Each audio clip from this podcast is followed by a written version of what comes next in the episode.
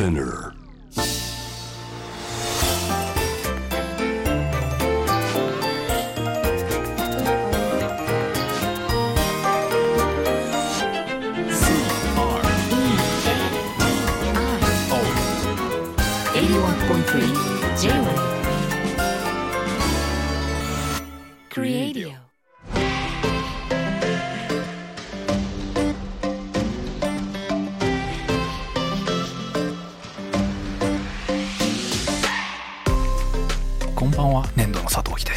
んばんはクリストモコです。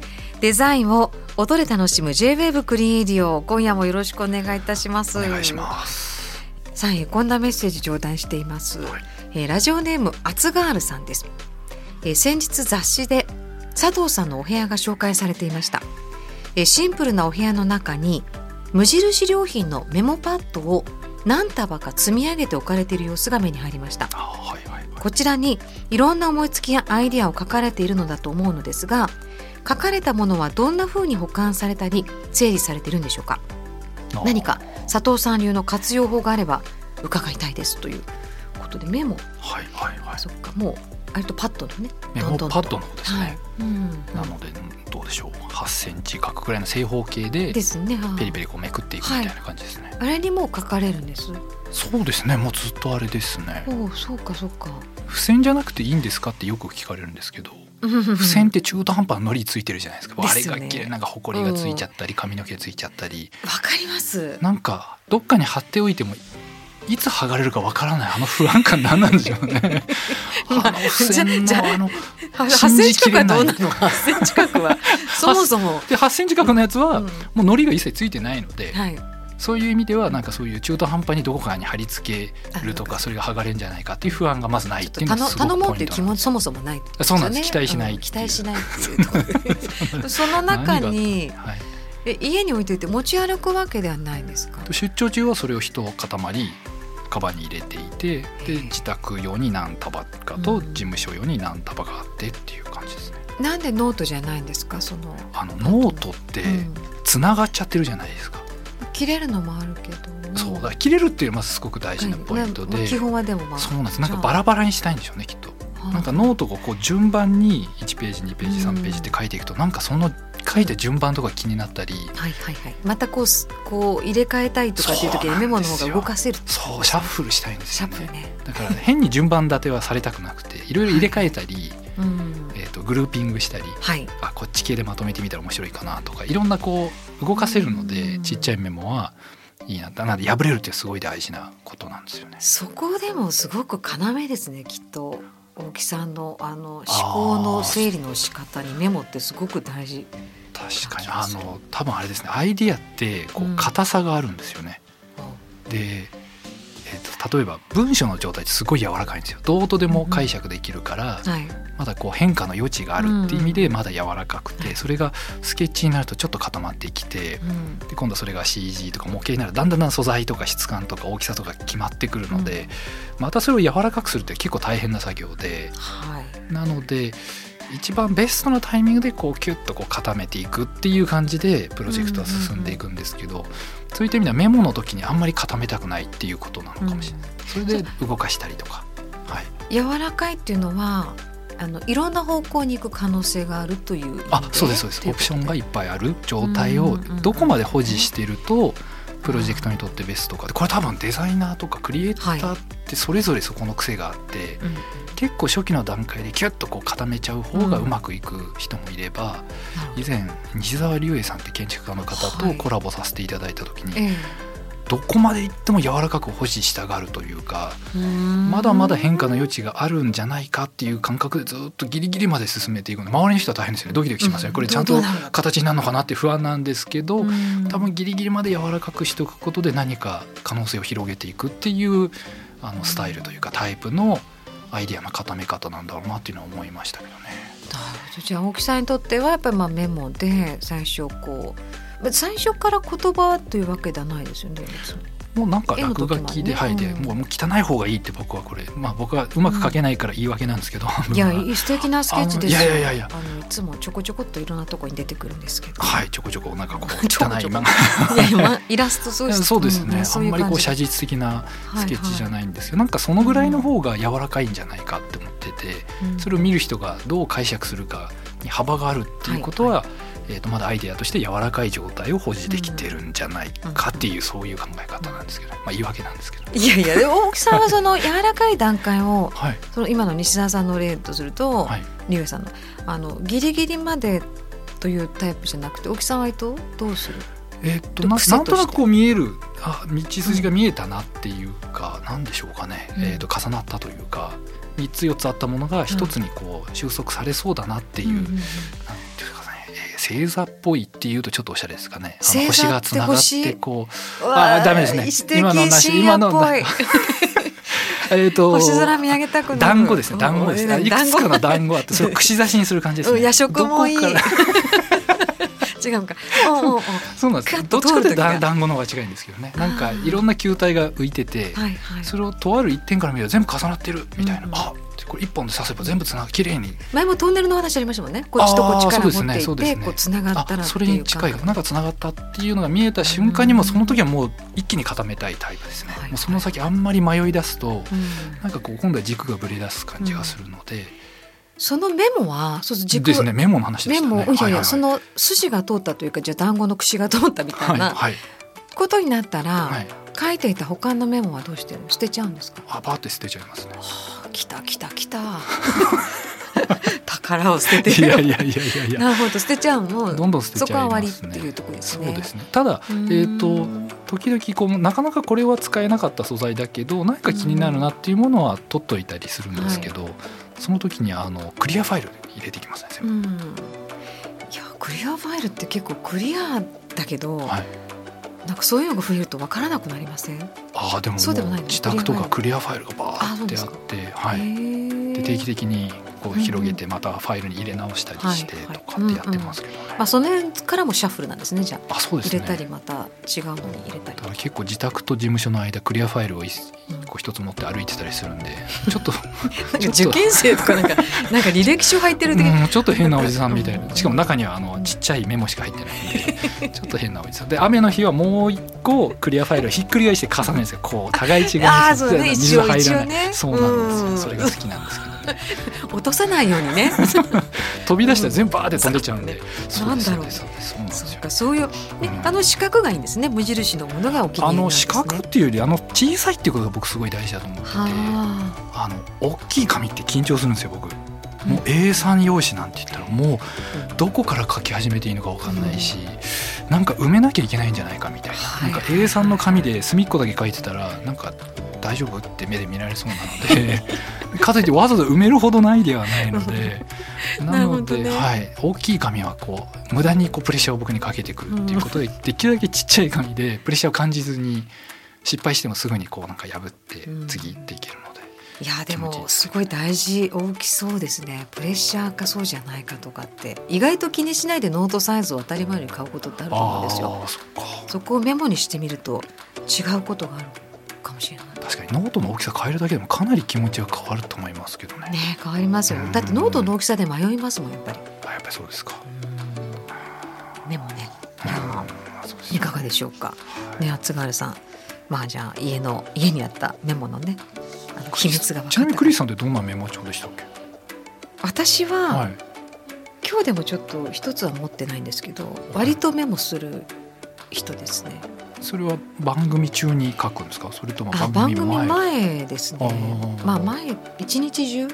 一日に 怖急に広がりましたね。今 怖いじゃあです常にメモ取ってるんですね。だから電車とかで急にあそうだ。あこういうことだと思うと書くからすごい汚い字の時もああいあってやいやいいじゃないですか、ね、まあまあもちろんあの仕事の内容ゲストの方のっていうのもあるし行った時に、まあ全部使うわけじゃないんですけど、あのあまりにもいろんなものを出たり入ったり自分の中でする時に、はいはいはい。なこぼしたくないなっていうのはあ書くようにして。バックアップ的な感じってことですか？なんか困った時にこれ私手帳で結構分厚いですね。分厚いですよね。うん。しかもこれはメモも3センチはい。メモも日記もいろいろ混ざっちゃってあんまり見せたくない。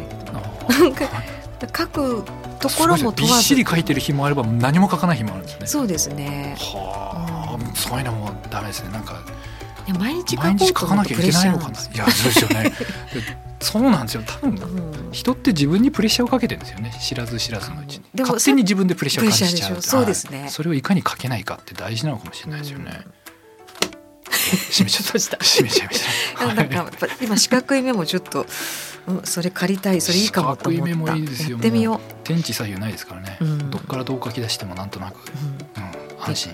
いただきます。はい年度の佐藤貴さんとクリストモコでお届けしています。クリエイディオです、はい。えーさあ、えー前半メモのお話があったんですけども、うん。ちょっと続くような内容であゆんこさんからいただいています、えーいつも楽しい癒しの時間ありがとうございます。ありがとうございます。お二人の会話には吹き出してしまいそうになる部分が急に出てくるので 外出先でクリエイディを聞くときは油断ができないのですがかっこ笑い。今は毎日マスクをしているので笑っている口元を隠せて意外なところでもマスクに助けられています。っていうなるほど。まず前置き、あうん、ー確か。に突発的な話が多いですねこの番組。突然はいそうですマスク、うん。なるほど。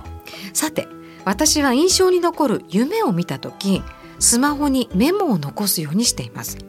完全に起きてからでは忘れてしまうので夜中に目が覚めた時はそのタイミングでメモを残しますそして起きてから予知夢かもなどとドキドキしながらインターネットの夢占いサイトで検索したりしています、えーちなみに最近見たもので印象的だったのははい。仕事でミーティングの進行役なのにできていたはずの資料が全然できていなくてめちゃめちゃ焦るというものでした。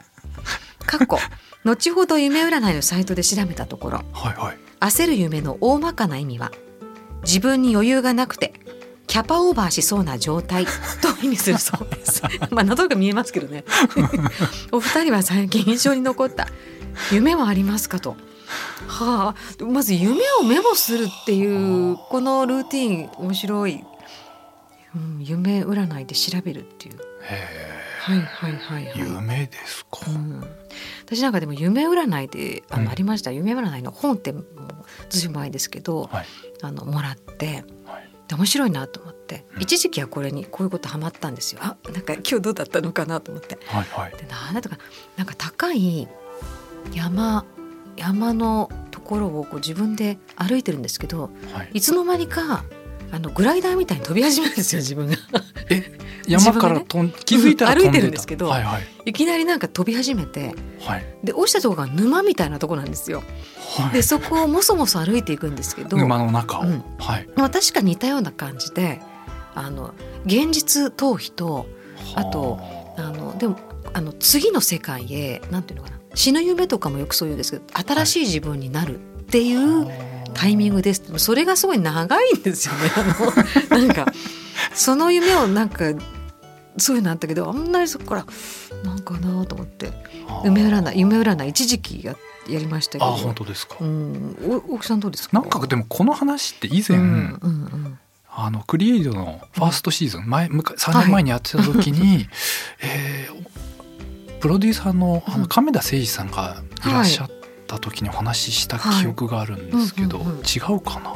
違います？え何でした？僕なんか亀田さんとその話をした記憶がなぜかあって、はい、で僕がよく見る夢うん。まあ、いくつかあるんですけどい。よく見るやつが、あの弾けるはずのない楽器を手に持って、うんいきなり舞台に立ってて、うん。幕が開いてうん。目が覚めるとか、はい。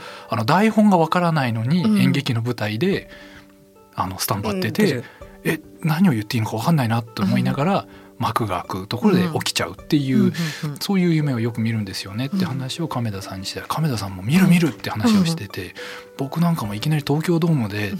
あライブじゃなくてねって、あの野球選手で3番で打者としていきなりよ呼ばれてウグイス城に。でバッターボックスに立つ夢見るんだよねうんって言っていて、であそこで目覚めませんって聞いたら、いや結構ヒットとか打つんだよね。あこれがこの違いだ。やっぱヒット大大ヒッそトこで打っちゃうんだみたいな。そこで大体目覚めますもんね。そうなんですよね。ね。どうしようどうしようで目が覚めるのがその夢のパターンだと思ってちゃんとヒット打っちゃうんだと思って。あやっぱここはあの格の違いがあるなって思った記憶はありますけど。う。ん夢見ます？覚え夢ですよね。あんまり見ないですけどあんまり見ないんだよなか。っこりねって見てるんでしょうかね、うんどうですかね。結構見る夢としてはあの、うん、奥歯をかじかこう噛むとはい。ボロボロ取れてくるみたいな、怖いです。崩れていくんですいやでももう慣れちゃってて自分でも夢見てる最中、ああこの夢かっていう感じで ボロボロ。確認しながら見てるみたいな、はいとかさっきの飛んでるって話ありましたけど、はいはい僕の場合ちゃん大空を飛んで沼に落ちるではなくて、うんうんすごい低空飛行なんですよね。はい、なんか地面からうん。20センチぐらいの高さのところなんか浮いてうん、平行移動してる感じなんですけど でほう。一応飛んでるんですよ足はついてないので、なんだけど、えー止め方が分からなくなり、どうやって減速するんだっけって悩み出して不安な気持ちになるっていうその辺はよく夢あります、って不安にななる要素が多いのかな。そのいややったーハッピーみたいなことってありますっけ、あでもうん僕それもパターンとしてあるんですけど、何かこう村の長老みたいな人から、うん。おじいさんから、うん。これは大切なものだあげようって言って受け取るんですよ。うんすっごい大事なものなんですよ、多分箱みたいなもの、うわありがとうございますって言ってうん起きたらちゃんとその形で手がこうなってるんですね、寝てる間。手だけが本当なんですよね。すごい。ええそこいや絶何対これは共感してもらう人いますよ。何か受け取って大事なものをで目が覚めた時には手がなんかやっぱこう胸の前でこうちゃんと手が持ってるような感じの手の形してるみたいな。えー、何なんだろうねそれ。なんだかは分かんないですけど、えー。なんかいいものだったのになって思いながら起きますけどね。うん。あ いい夢いいそれはいい夢なのう。わーっていうものかもしれ夢じゃないけどね。あ分かんないですけど,、ねけど。でもなんかいいものをもらったっていういい夢かなっていう気はしますけどね。そうなんちょっと今度夢見見たらこういうこと久しぶりにしてみようかなという。ねなんか夢の中ではい。思いつあいいあこれいいデザインだとかって言ってはい急に、はい。さメモパッドに 8, 8センチ8センチに向かうことはないんですか？あでもあります。ね夢の中でこれはすごいアイディアなんじゃないかと思って目が覚めて、うん。で思い返してみるとまあまあまあ。いやその全然ダメではないんだけど一番使い道のないまあまあなアイディアですっごいがっかりすることありますけど夢の中ではなんかすごいはっって。いう、はい、これはすごいんじゃないって思ってるんですけどね、まあ、悪い夢の部類ですかね。そうな意外。あでもうん。僕思うのがちょ,、まあ、ちょっと夢とはちょっと違うかもしれないんですけど、あの寝つけない時の感じって僕はまあ結構すぐ寝ちゃう本なんですけど、はい。え寝つけない時のあのなんかモヤモヤしてる感じとアイデアが出ない時のモヤモヤしてる感じってなんか僕すごい似てんじゃないかなって思っててでその解消法も近くないですか？なんか夢って結局具体的なことをこう考えすぎたり、はい。何かにフォーカスしすぎるとより寝れなくなるうん。じゃないですか？なんかどうでもいいことをうんふわっとこう考えてる気づいたら寝てるじゃないですか、はい。僕そういうのは得意なもん どうでもいいことをふわっと考えるの。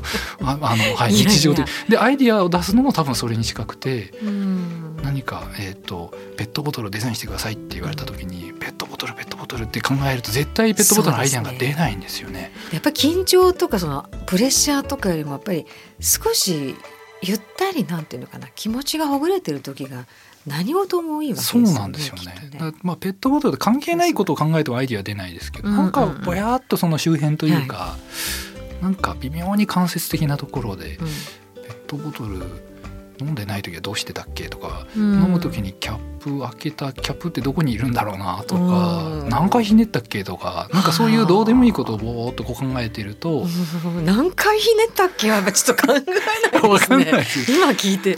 わかんないです。なんかそれあんまり飲んじゃいけないものはいっぱいひねったりとかすぐ飲みたいものは少なくひねるとかでもいいのかなとわかんないですけどねなんかそういうはい。ペットボトルって考えすぎずになんかうん。それにまつわるエピソードぐらいの感じで楽しくこう考えていくっていうのはうんなんかあのふっと寝る時の感じに近いかなって思ったりはしますけどね。なんか大木さん寝てる時より起きてる時の方が楽しそうですね。